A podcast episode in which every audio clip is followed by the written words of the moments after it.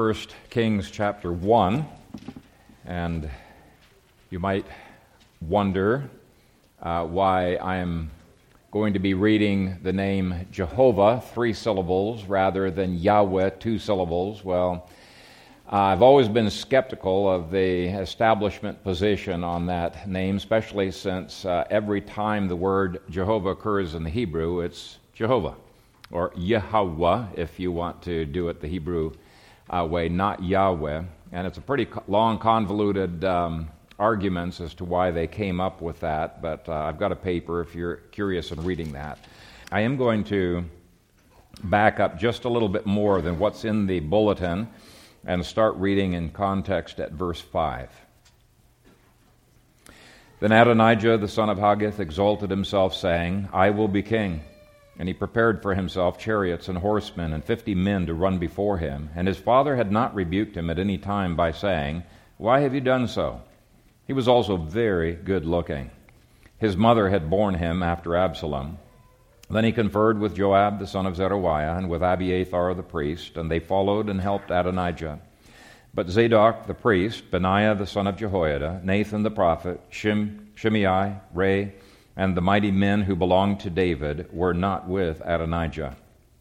And Adonijah sacrificed sheep and oxen and fattened cattle by the stone of Zoheleth, which is by Enrogel.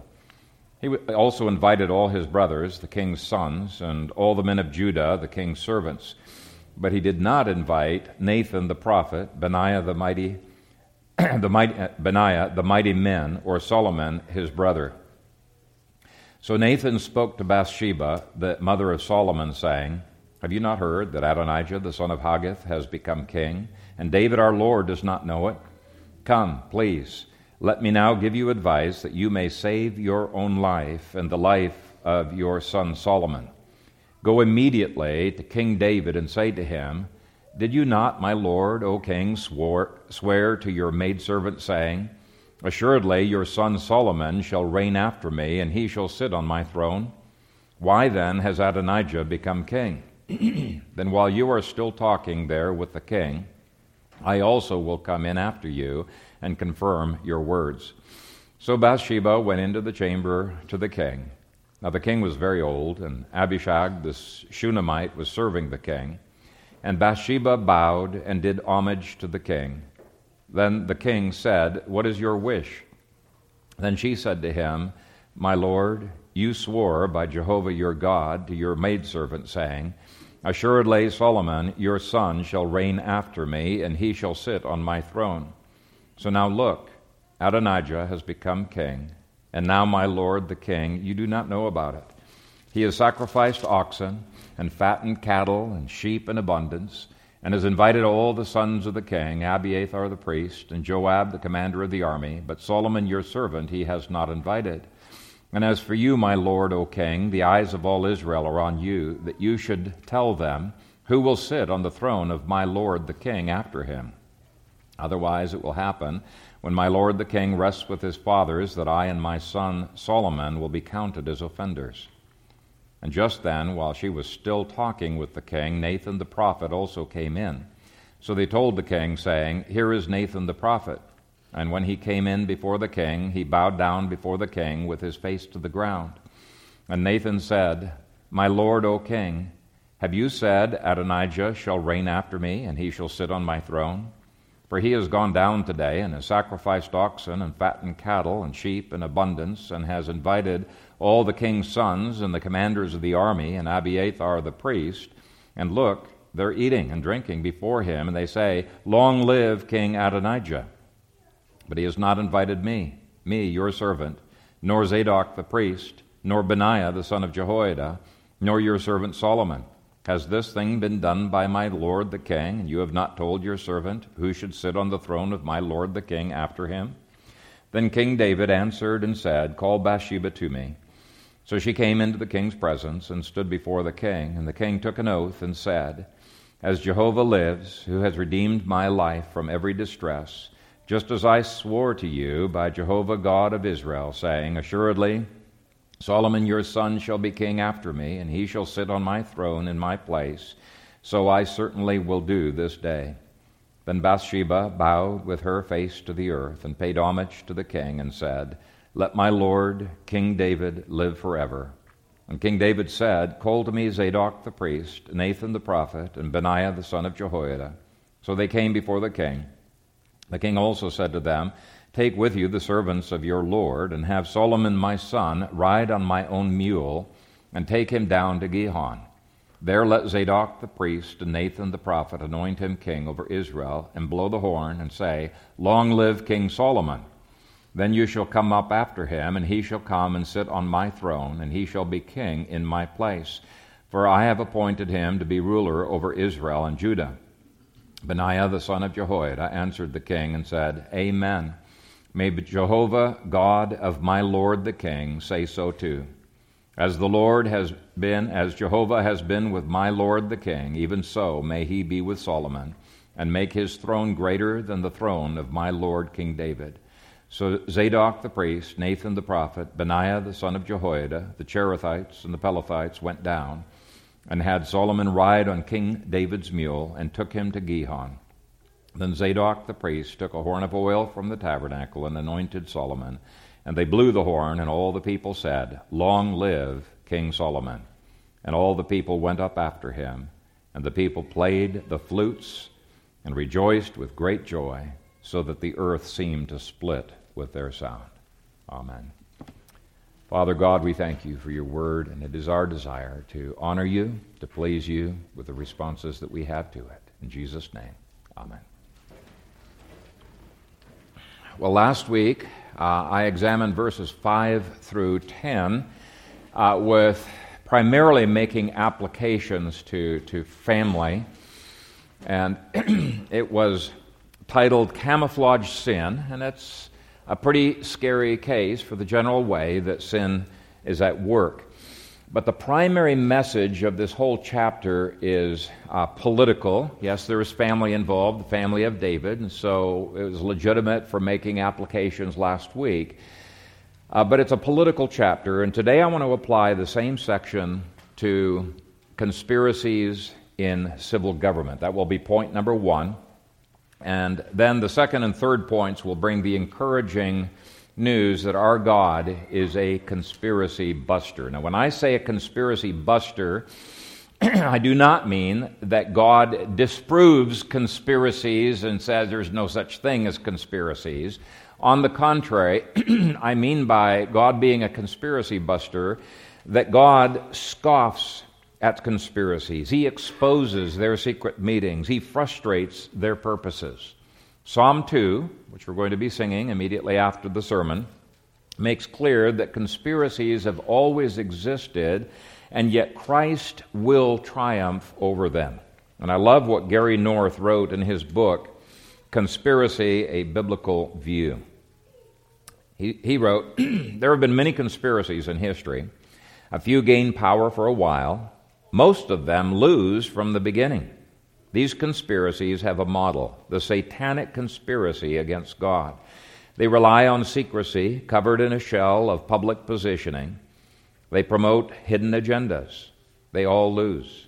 One by one, they all lose.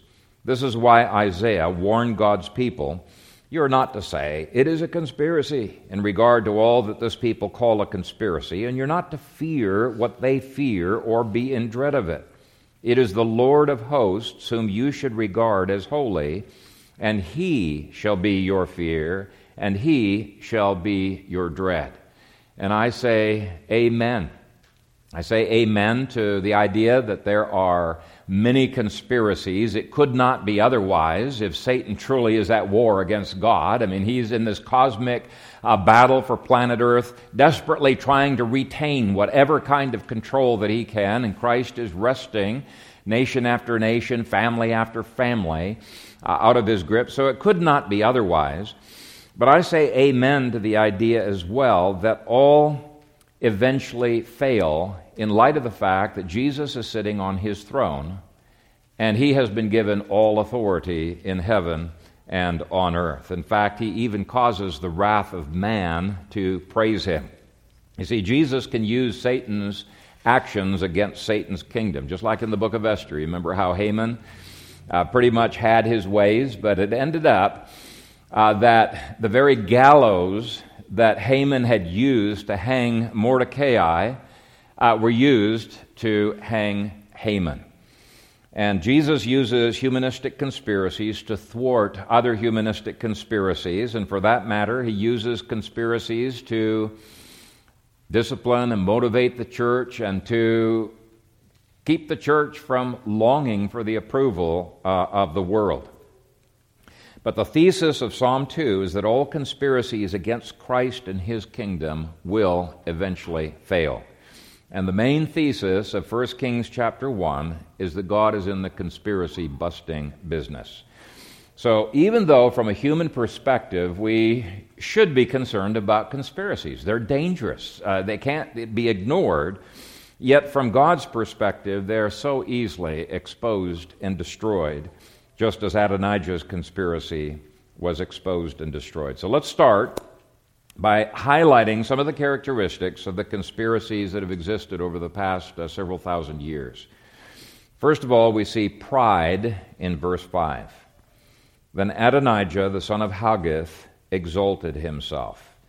Now, almost all conspirators are impatient with God's process of leadership through service, through humble service. They exalt themselves. They do not have the patience of David. You see, David refused to take the throne, even though God had anointed him, until the people were ready to put him on the throne. And the people were ready to put him on the throne when they saw for years he had been so selflessly sacrificing, so selflessly and humbly uh, serving. So David served.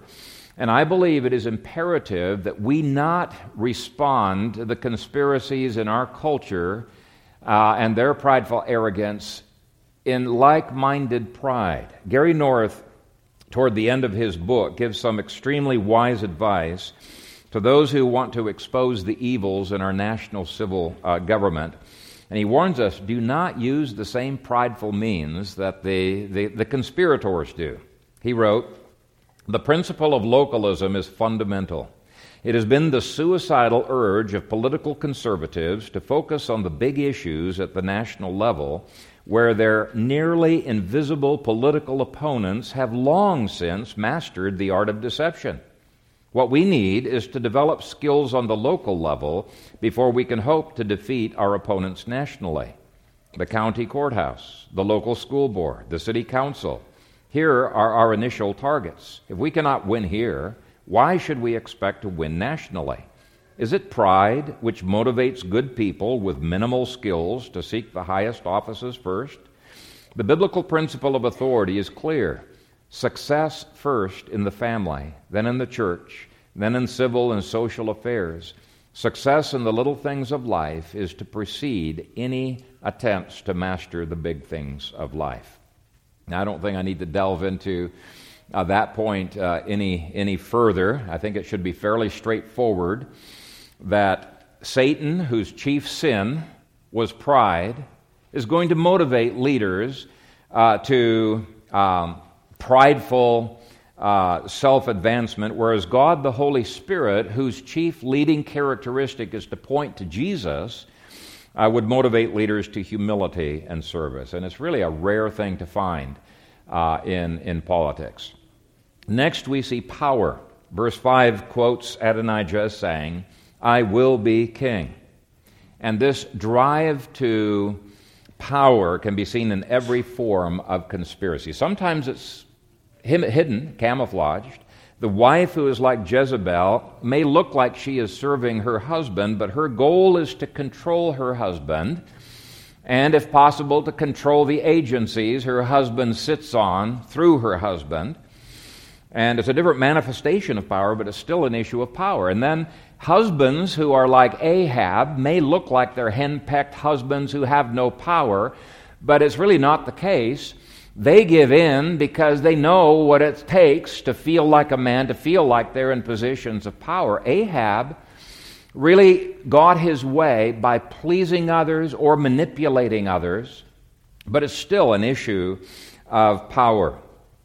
Uh, when, and let me give you a, couple of other examples. When The Church of Scientology engaged in all kinds of criminal behavior to intimidate, discredit, and even attempt to sa- assassinate their chief critic, critic uh, Paulette uh, Cooper.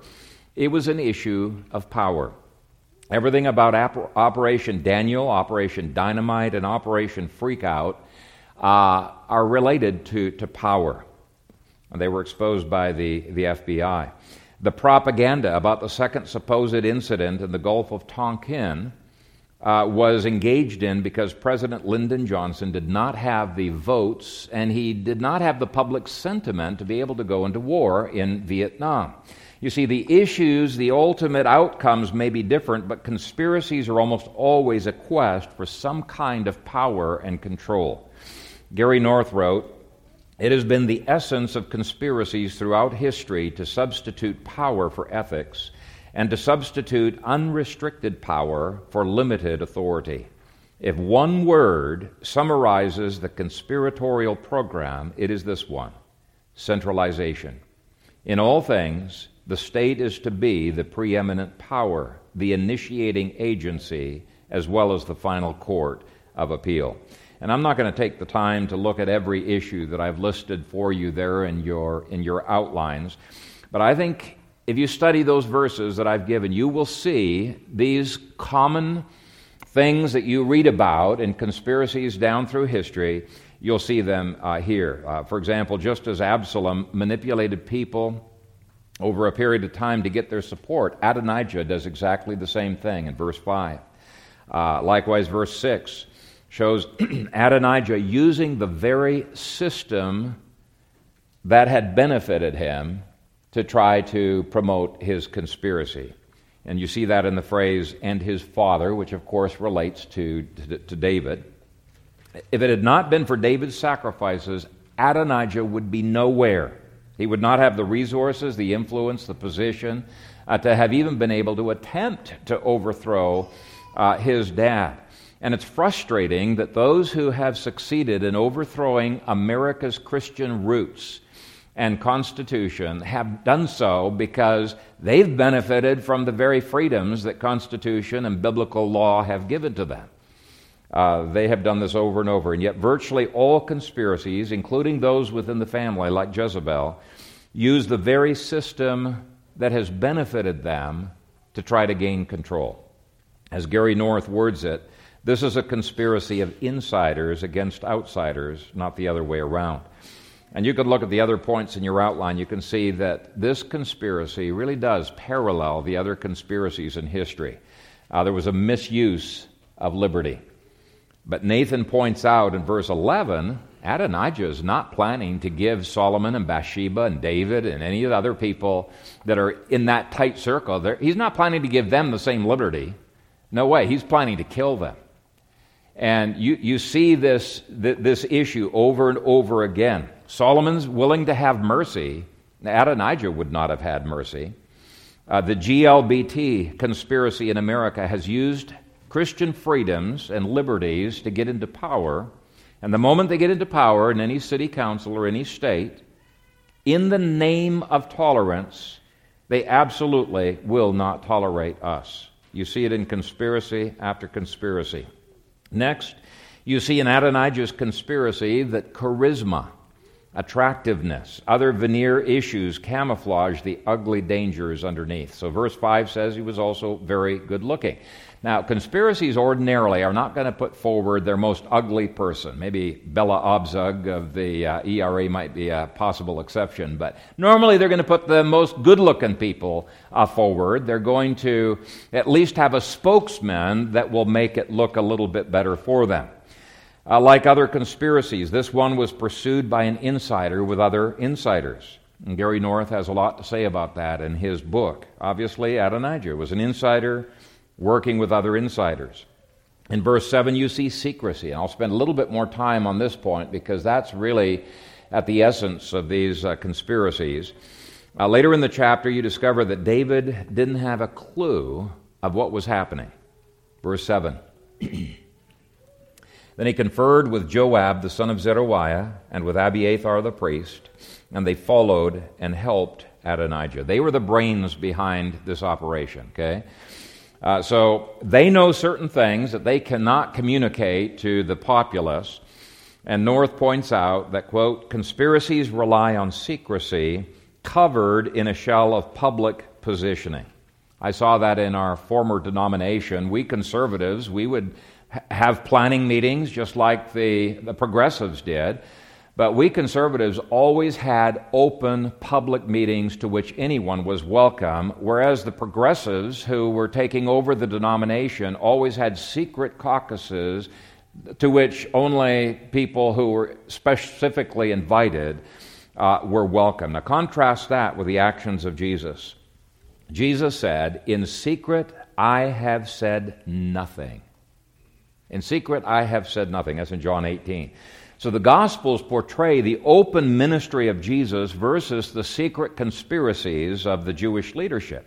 And Jesus called his disciples to imitate him, to have a very open policy of being a light, not hidden under a bushel, a light that everybody could see, to be a city set on a hill. Uh, not hidden in a valley, set on a hill. He was advocating an open sunshine kind of a policy, not the backroom deals that go on in both dominant political parties. Gary North said a war is in progress. It is a war between light and darkness, truth and falsehood, ethics and power. It is also a war between two conflicting strategies visible proclamation versus secret organization, public representation versus secret initiation. This war has been going on from the beginning, or at least one week after the beginning. It has been going on in human history since the serpent tempted Eve. Secrecy. Now, of course, not every aspect of a conspiracy can be secret, or you wouldn't have very many followers.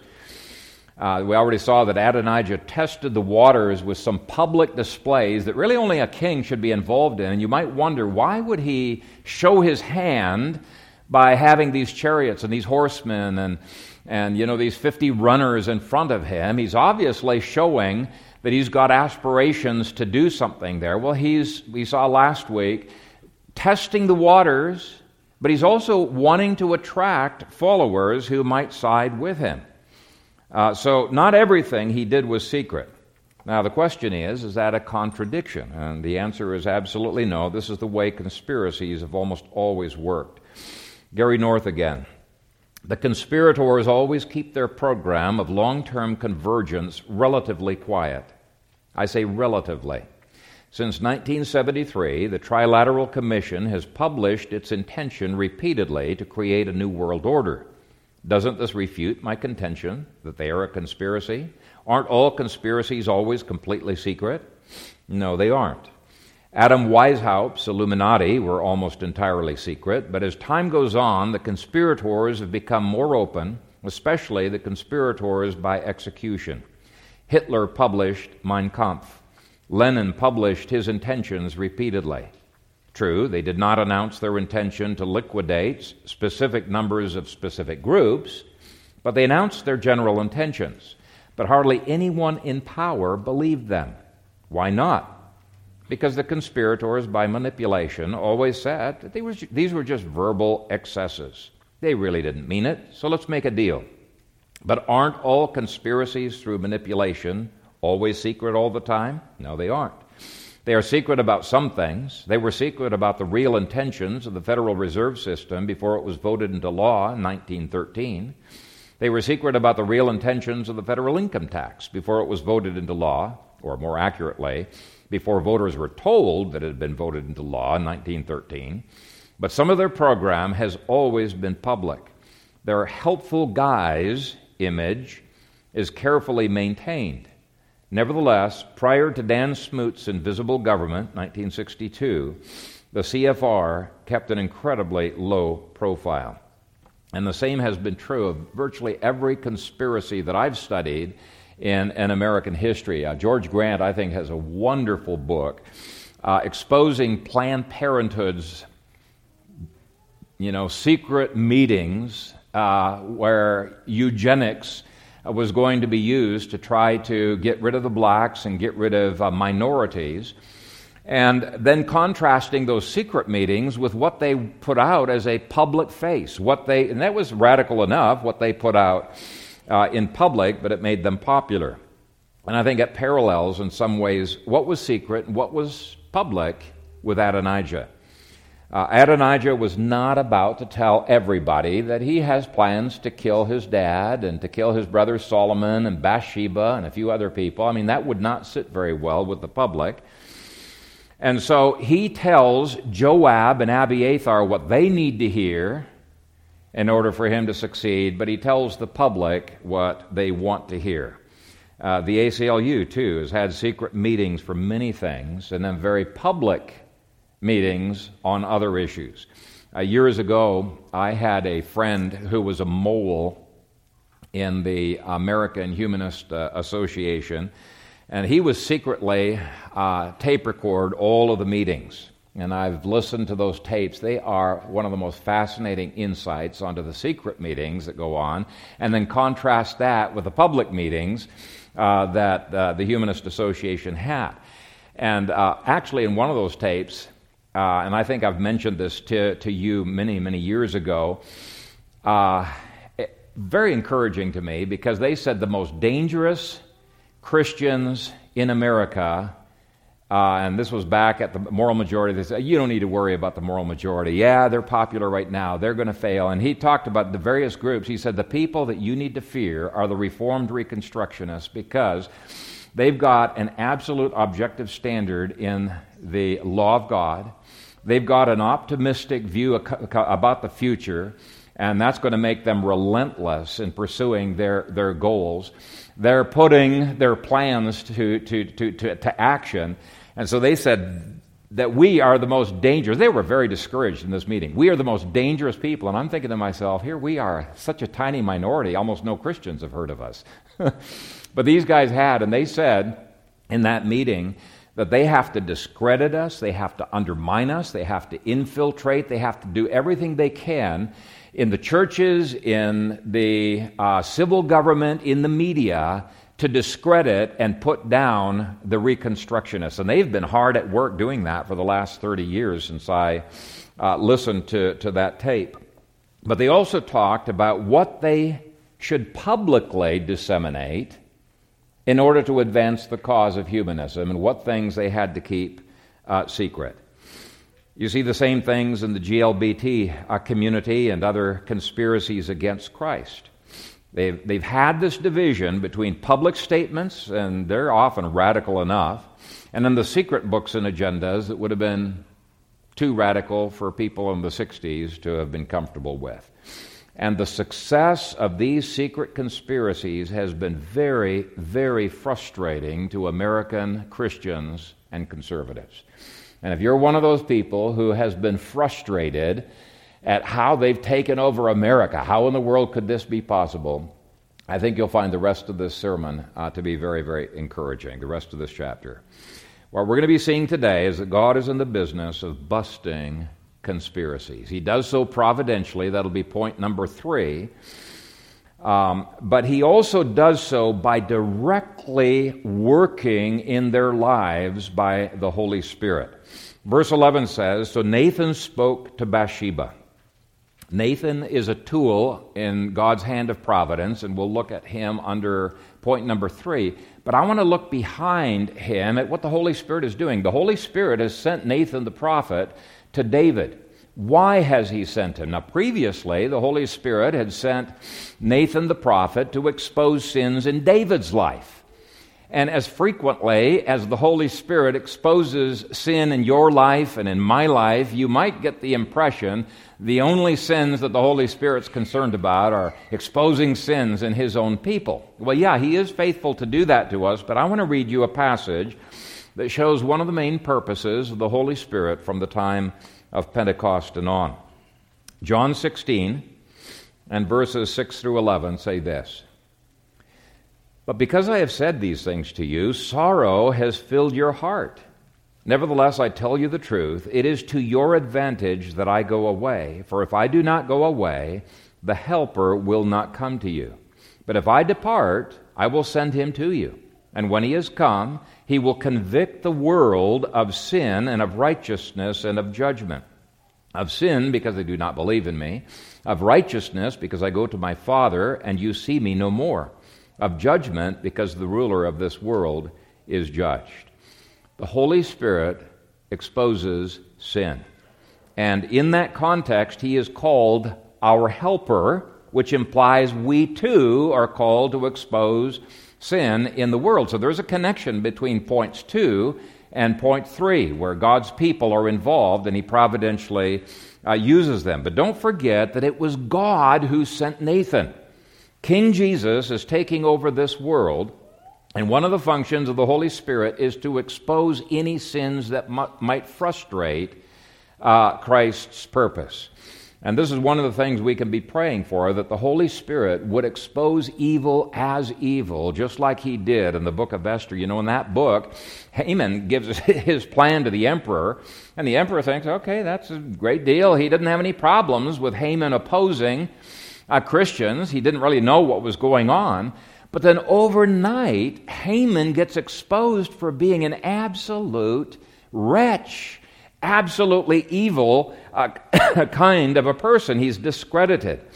God is in the business of exposing what Satan doesn't want exposed. And if you have not read the book of Esther, you absolutely need to. It's one of the funnest stories in the whole Bible. And I think it's a great, great book on understanding God's providence. Anyway, Jesus warned his disciples, Therefore, whatever you have spoken in the dark will be heard in the light, and what you have spoken in the ear in inner rooms will be proclaimed on the housetops. That's Luke 12, verse 3. Now, he's not talking about the final day of judgment. He is talking about exposing sin to the public from housetops. So the housetops are still around when there's this, uh, there, this talking. It's not the end of history. He's talking about the Holy Spirit's work in history. And the point is that there is no conspiracy so powerful, so powerful that the Holy Spirit cannot expose it. There is no secret so deep that the Holy Spirit cannot dig it up. You know, Moses told uh, the leaders who thought they were getting away with their sin, he told them, Be sure your sin will find you out. In Isaiah 28, Isaiah talks about the leaders of that day who were in civic office and thought that they were getting away uh, with high crimes, that that is not what is happening. Not at all. God was using them for a purpose, for a time. And the citizens were shaking their heads. They were frustrated because it seemed like these civil leaders are just getting away with anything. They can get away with murder, even. And nothing is happening to them. I had a hard time uh, exposing these sins in high places. And anyway, Isaiah summarizes the confident attitude of those wicked government officials where they said, We have made lies our refuge, and under falsehood we have hidden ourselves. They too thought the public could never expose them. Just as it now seems impossible to take conspirators down in Washington, D.C., to Isaiah's contemporaries, it seemed impossible to take down conspirators who were hiding behind their lies. But God assures the populace of that day that even powerful conspiracies in government cannot remain secret forever. Who would have thought that Snowden would expose the things that he exposed? Who would have thought that other leaks in government from whatever source would have taken down some pretty powerful leaders in the past? Anyway, in verse 18 of Isaiah 28, God uses a metaphor for what's going to shortly happen to those conspirators in government. He said, The hail will sweep away the refuge of lies, and the waters will overflow the hiding place. Yeah, they're hiding behind these lies. But he says, I'll just take it all away, take their refuge away.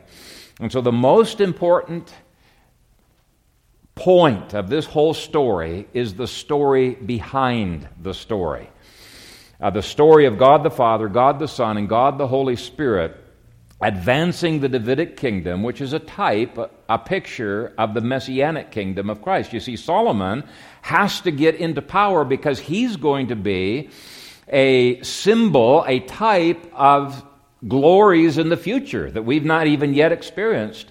Uh, of, uh, of peace on earth and uh, of worldwide dominion. And so there is no conspiracy that's going to be able to stop Solomon from getting on the throne.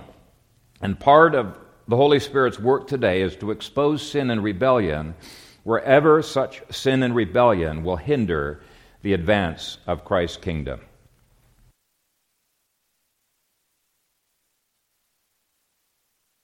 At how God did it through providence and through his people.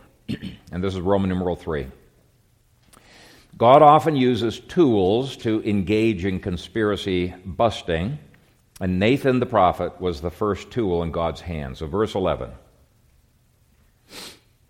So Nathan spoke to Bathsheba, the mother of Solomon, saying, Have you not heard that Adonijah the son of Haggith has become king, and David our Lord does not know it? Where did Nathan even find out about this advice? Now, I've assumed, but can't prove it, I've assumed that uh, the Spirit revealed it to him, but he could have just been told it. You know, perhaps he had received a Snowden type leak of the scandal and he immediately acts. Every action of verses 1 through 49 had to be decisive and quick. There could be no hesitation. But the focus of our passage, interestingly, is not upon how he got that information, but on the fact that even Nathan, a prophet, uh, did not take a hands off, you know, church can't meddle in, you know, political affairs, did not take a hands off. No, he had to be involved. Nathan finds out about a political conspiracy. He immediately does something about it. And I wish that pastors today would act as decisively in writing letters and making phone calls and instructing and doing everything that they can to expose the Adonijahs of our day. There was a time when there were thousands of pastors in the Black Robe Regiment. Now, it was called a Black Robe Regiment because the pastors back then wore these black robes. I always think, thought they're cool, but people would think I'm weird if I wore one of them. But these were not these were the Geneva gowns. These were not the priestly robes that were worn in the Roman Catholic Church, which were white. These were the robes of scholars, the robes of, of teachers. And back then, the preachers knew enough about Scripture and about politics to be worth listening to as teachers. Okay, they had a lot of advice to give. Preachers once knew how to apply the whole counsel of God to the whole of life. And until the church becomes informed in what the whole Bible says to the whole of life, and until ministers begin to become salt and light to our society once again, the Adonijah conspiracies will continue to prevail. But I believe, even though we're small in number today, all it takes is one black robed regiment preacher providentially by the Holy Spirit connected to one person of influence, and a, a, world of trouble in America might be able to be averted. And of course, Bathsheba was a woman of great influence in David's life, and so it's providentially a good thing Nathan was able to connect with her. He tells her, Come, please. Let me now give you advice that you may save your own life and the life of your son Solomon. Now, how did he even know that their lives would be in danger? Could have been a logical deduction. It could have been part of a Snowden uh, type informant, but it is more likely this was a revelation from the Holy Spirit. And to me, this is encouraging because the Holy Spirit knows far more about what's going on behind the scenes, the evils, than we ever will. And we can have the confidence that when it serves His purposes, He can make sure that just enough information gets released from whatever source that it can make the bad guys go down big time. Anyway, this piece of information he's about to give is pretty serious charge against Adonijah. It's going to be his undoing. Uh, verses 13 and 14. Go immediately to King David and say to him, Did you not, my lord, O king, swear to your maidservant, saying, Assuredly your son Solomon shall reign after me, and he shall sit on my throne? Why then has Adonijah become king? Then, while you're still speaking there with the king, I also will come in after you and confirm your words. And Bathsheba does what she can to stop this conspiracy. Now, she's only one person, and she might think, What can one person do? But she does what she can do. Verses 15 through 17. So Bathsheba went into the chamber to the king, Now, the king was very old, and Abishag the Shunammite was serving the king. And Bathsheba bowed and did homage to the king. Then the king said, What is your wish? And she said to him, My lord, you swore by the Lord your God to your servant, saying, Assuredly Solomon your son shall reign after me, and he shall sit on my throne. So she is appealing to a vow that had been taken, just like we can appeal to vows that have been taken by politicians to the Constitution. And she points out here that failure to do something would be a breaking of that promise. So now look, Adonijah has become king, and now, my lord the king, you do not know about it. So she's assuming the best about, about him, that it's simply an issue of ignorance. But she goes on to speak of the crisis that is happening and quickly names three people who are not a part of the conspiracy. It's important for David to know who he can trust, and I think it's important for us as Christians to know who can we trust in government? Who are the strict constitutionalists, and more importantly, who are the people who are biblicists, the Christians who are biblicists there? Anyway, she goes on in verse 19. He has sacrificed oxen and fattened cattle and sheep in abundance, and has invited all the sons of the king, Abiathar the priest, Joab the commander of the army. But Solomon your servant he has not invited. And as for you, my lord, O king, the eyes of all Israel are on you, that you should tell them who will sit on the throne of my lord the king after him. Otherwise, it will happen when my lord the king rests with his fathers that I and my son Solomon will be counted as offenders. Now, in this speech, without being offensive in the least, Bathsheba has made four things crystal clear to David. First, she has made it clear that he has lost touch with his kingdom and he needs to act quickly. And there are a lot of people who have lost touch with what is happening in America, who don't realize how serious things are. It is imperative that people wake up. And actually, to me, a picture I have in my mind is the church is like David, shivering in bed with Abishag. And it's really scandalous that the church is, has been derelict, has dropped its duty to our culture. So, second, she has made it clear that Adonijah, Abiathar, Joab, and David's other sons are all involved to one degree or another in this conspiracy, and so he cannot depend upon them to help. She names names. And I think it is high time that we start naming names of the traitors in Washington, D.C., in state government, in city and county governments. It's past time for politeness. We live in critical times, and conspirators need to be identified and exposed. Now, unfortunately, conservative Republicans, who I do not think are really the answer, don't even have the guts to vote against Boehner. You know, they, he gets brought in again. You take a look at that recent vote, it really makes me mad. There are so called good guys who voted for him. He almost got ejected from his seat. But the good guys don't have the guts to stand up to traitors and to conspirators to expose them. And if we don't have the, the, the, the, backbone and the will to name names and expose conspirators, we are not going to have the boldness to make a difference. Third, she makes it clear that Israel is not indifferent to what happens. She says, The eyes of all Israel are on you.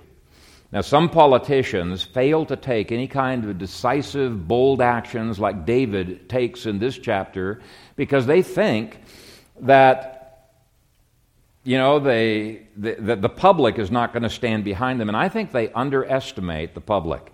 The public may be foolish. It may be stupid on a lot of things that they do, but the public really does long for statesmen, not politicians. I think intuitively, the public despises politicians just as much as they despise those noblemen in Scotland in the movie Braveheart. We long for politicians who will take bold actions to defend God's law and to defend the Constitution. And so we can tell Christians the same words that Bathsheba told David The eyes of Israel are on you. They really do want a leader, and we can encourage our leaders to be bold. Fourth, she makes it clear that both she and Solomon are in danger of their lives, since Solomon will be treated as a threat to the throne. And in the same way, conspiracies down through history have had a habit of dealing harshly with independent thinkers and critics. Okay, don't think that just because we have not been persecuted, we won't be persecuted in the future. If pastors keep quiet now, while they still have a chance to preach, they may not continue to have a chance to preach in the future. You saw that under Hitler's uh, uh, Nazism. Uh, and I really do find it offensive uh, what that uh, Pastor Tchividjian um, said recently from Coral Ridge Ministries, where he just blasted pastors who ever preach to social evils. He says, You cannot preach to social evils from the pulpit. And uh, D. James Kennedy would just grieve if he knew who had taken over his role uh, in, in that church. But if citizens keep quiet now when they have a chance to act with principle, they may not have opportunities to even vote for true constitutionalists in the future. If congressmen fail to act on principle, there may come a time when they cannot act. The dangers are real for the kind of totalitarianism that always tends to follow the victories of Adonijah. Verse 22 continues And just then, while she was still talking with the king, Nathan the prophet also came in. So this is tag teaming. And there needs to be tag teaming. There needs to be a synergy of efforts and a uniting of biblicists across the nation. Verse 23 So they told the king, saying, Here is Nathan the prophet. And when he came in before the king, he bowed down before the king with his face to the ground. And I want you to notice there were other people who were around. This is not a secret caucus, this is a public meeting. Uh, verse 24 And Nathan said, My lord, O king, have you said, Adonijah shall reign after me, and he shall sit on my throne? For he has gone down today, and has sacrificed oxen, and fattened cattle, and sheep in abundance, and has invited all the king's sons and the commanders of the army and Abiathar the priest, and look, they're eating and drinking before him, and they say, Long live King Adonijah. But he's not invited me, me, your servant, nor Zadok the priest, nor Benaiah the son of Jehoiada, nor your servant Solomon. Has this thing been done by my lord the king, and you have not told your servant who should sit on the throne of my lord the king after him?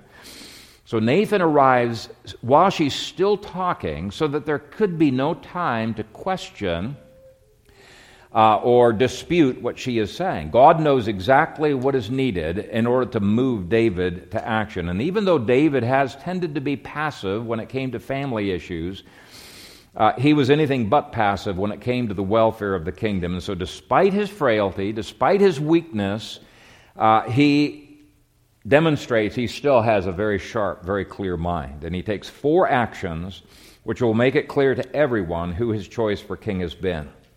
First, he swears to Bathsheba in front of everyone. Then King David answered and said, Call Bathsheba to me. So she came into the king's presence and stood before the king. And the king took an oath and said, As the Lord lives, who has redeemed my life from every distress, just as I swore to you by the Lord God of Israel, saying, Assuredly Solomon your son shall be king after me, and he shall sit on my throne in my place. So I certainly will do this day. Then Bathsheba bowed with her face to the earth and paid homage to the king and said, Let my lord, King David, live forever.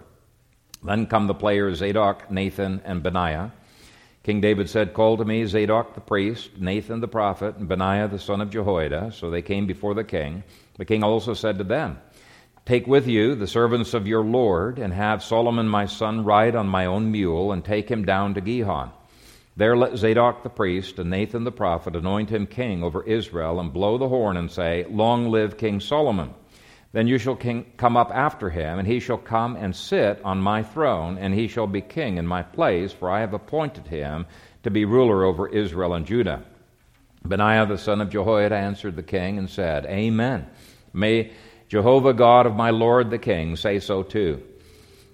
As Jehovah has been with my Lord the king, even so may he be with Solomon, and make his throne greater than the throne of my Lord King David. So, just to summarize what was going on there, he swears to Bathsheba in front of everybody, so it's a very public testimony. Then he summons men who will be able to stand up against Joab. Then he has Solomon placed on the king's mule. Now, this is symbolic, I believe, for what David really wants to transpire in the aftermath of all of this mess here because a mule was a sign of peace, a horse was a sign of war. And I think it helps to answer uh, the critics who criticized David for his actions in chapter 2. I think David actually has a balance between peace and mercy on the one side and taking definitive, immediate action to people who could be a danger and destroy the kingdom on the other side. I, I really do think there's a balance. And even this issue, he's saying, we want peace if we can have peace. And, and so there's a symbol that's going on here. Um, uh, let's see here. Next, um, he has Solomon anointed with oil by the priest and by Nathan the prophet to make it very clear that this is not just David's pick of the next king, this is God's pick. Remember, uh, way earlier, Nathan the prophet had already told him that he was to call Solomon's name Jedediah, which means beloved of God, uh, because he was going to be the next king. So this has been God's pick for king all along. And then finally, he has Solomon sit on David's throne to show that he was already being given the full powers of a king, even though there's going to be a co regency of David and Solomon until he dies. Uh, Solomon was thus invested with everything constitutionally needed or allowed that would enable him to deal with the rebellion and to hopefully avoid civil war. And this all must have transpired very, very quickly because the celebrations of verses 38 through 40 happened at the same time as the celebrations going on with Adonijah. Let's uh, read verses 38 to 40. So Zadok the priest, Nathan the prophet, Benaiah the son of Jehoiada, the Cherethites and the Pelethites went down and had Solomon ride on King David's mule and took him to Gihon. Then Zadok the priest took a horn of oil from the tabernacle and anointed Solomon, and they blew the horn, and all the people said, Long live King Solomon! And all the people went up after him, and the people played the flutes and rejoiced with great joy, so that the earth seemed to split with their sound. Now, with re- Jerusalem as a whole, in on the celebration, it would be very hard for Adonijah to mount an offensive. This was brilliant thinking on the part of David. And I think, again, it shows even though he was weak in body, he had a very, very sharp mind. Now, next week, I hope to take verses 41 through to chapter 2, verse 9, to contrast revolutionary overreaction to conspiracy with biblical principled handling of conspiracy. It's a remarkably measured response that I wish uh, Republicans would embrace. Instead, Republicans typically want to oppose terrorism and other conspiracies with more control and more centralization. It's not a good thing. But I, I decided I wanted to end with verse 40 and not continue on with the rest of the chapter because of time, but also because I just want one main take home issue for you today. And that is this don't get paralyzed with the conspiracies in our nation. Realize that God can use conspiracies to wake up the church, to discipline the church, to oppose other tyrannies. Uh, in other words, they're simply pawns in God's hand. God is doing something with them. And I believe it's to discipline a nation that has become idolatrous. But ultimately, conspiracies are no match for King Jesus. That's the guarantee of Psalm 2. And that's the message of this section. God is in the conspiracy busting business, and may we be willing participants with Him. Amen. Father, we thank you for your word, and we thank you that it does apply to all of life. And even though uh, there's lots of issues in this chapter that we have not dealt with, I pray that we would be encouraged uh, to have faith, to expect great things from you and to attempt great things for you. That we would not uh, be uh, frightened uh, into inaction uh, by the size or by the advancement of the conspiracies that have happened in our nation. But instead, we would do our duty, trusting you with the outcome. We pray that you would bless this, your people, with faith. In Jesus' name, amen.